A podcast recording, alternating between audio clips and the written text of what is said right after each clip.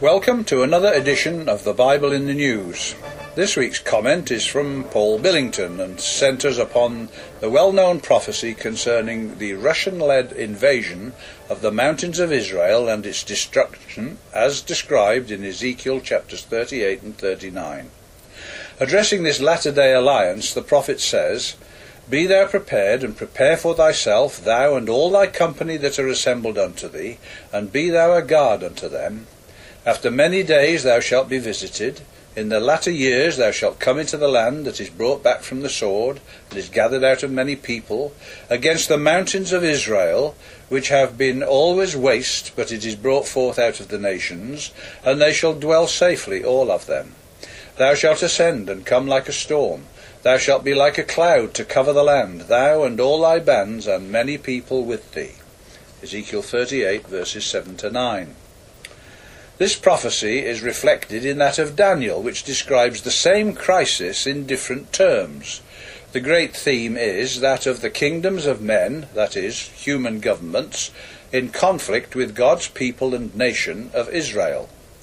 Daniel's prophecy was summarized in the lengthy title of a book published in 1854 by John Thomas, which read as follows Anatolia, or Russia triumphant and Europe chained, being an exposition of prophecy showing the inevitable fall of the French and Ottoman empires, the occupation of Egypt and the Holy Land by the British, the formation of a La- Russian Latino Greek confederacy, its invasion and conquest of Egypt, Palestine, and Jerusalem, its destruction on the mountains of Israel, the long expected deliverance of the Jews by the Messiah, his subjugation of the world through their agency and consequent establishment of the Kingdom of Israel. Now, as we've pointed out before in this program, the mountains of Israel are equivalent to the modern geographic expression, the West Bank. This is made clear by looking at a relief map. Israel occupied the territory in 1967 as a result of the combined Arab armies' attempt to eliminate Israel. Since then, it has been a territory in dispute and includes East Jerusalem and the Temple Mount. Before 1967, the area was ruled by Jordan, but they abandoned their claim to it in July of 1988. It has since been claimed as a Palestinian state as part of the so called two state solution. But there is a problem with that, because over 300,000 Jewish settlers now live there and appeal to the Bible as their title deed to the land. The majority of these settlers, and especially the rising generation, have no intention of leaving the land which God promised to their fathers, Abraham, Isaac, and Jacob. They are not going to move out by their own voluntary free will. The news this week that Russia supports an independent Palestinian state in the disputed territory is a significant development in view of what the prophets have said. The words of the Russian President Medvedev are paving the way for the situation which has been foreseen over many years. He said, Russia's position remains unchanged. Russia made its choice a long time ago we supported and will support the inalienable right of the Palestinian people to an independent state with its capital in East Jerusalem. At the same time, the Russian president called for an Israeli freeze in its building and development of the area.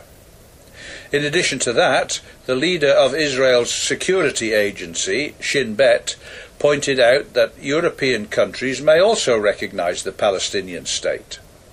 So a Russo European bloc is forming which would be willing to see Jews expelled from the biblical heartlands and from parts of Jerusalem. This is exactly what Bible prophecy leads us to expect. It is important for us to realize that the driving force behind all this is Catholic Europe and a newly emerged Orthodox Christian Russia. The Russian president was making his point by bathing in the River Jordan and making reference to the baptism of Jesus at that spot. What we are seeing is the claims of Christendom, papal and orthodox, to the land of the Bible. This just has to bring conflict with Israel, with the Palestinians being used as the excuse or justification for military action when the time comes. Now read again the 1854 title page of John Thomas's Anatolia. It's reproduced on our printed page. Russia and her apostate Christian allies are to be destroyed on the mountains of Israel. See also Ezekiel chapter 39, verses 2 to 4. This means that we are approaching that time when the kingdom will be restored to Israel. The hope of Israel is about to be realized, and it is through the gospel that we are invited to participate in it. The kingdoms of this world will become the kingdoms of our Lord and of his Christ, and it is he who will reign for ever and ever. So it is that we pray, Thy kingdom come, Thy will be done. For more, join us again next week here on BibleInTheNews.com.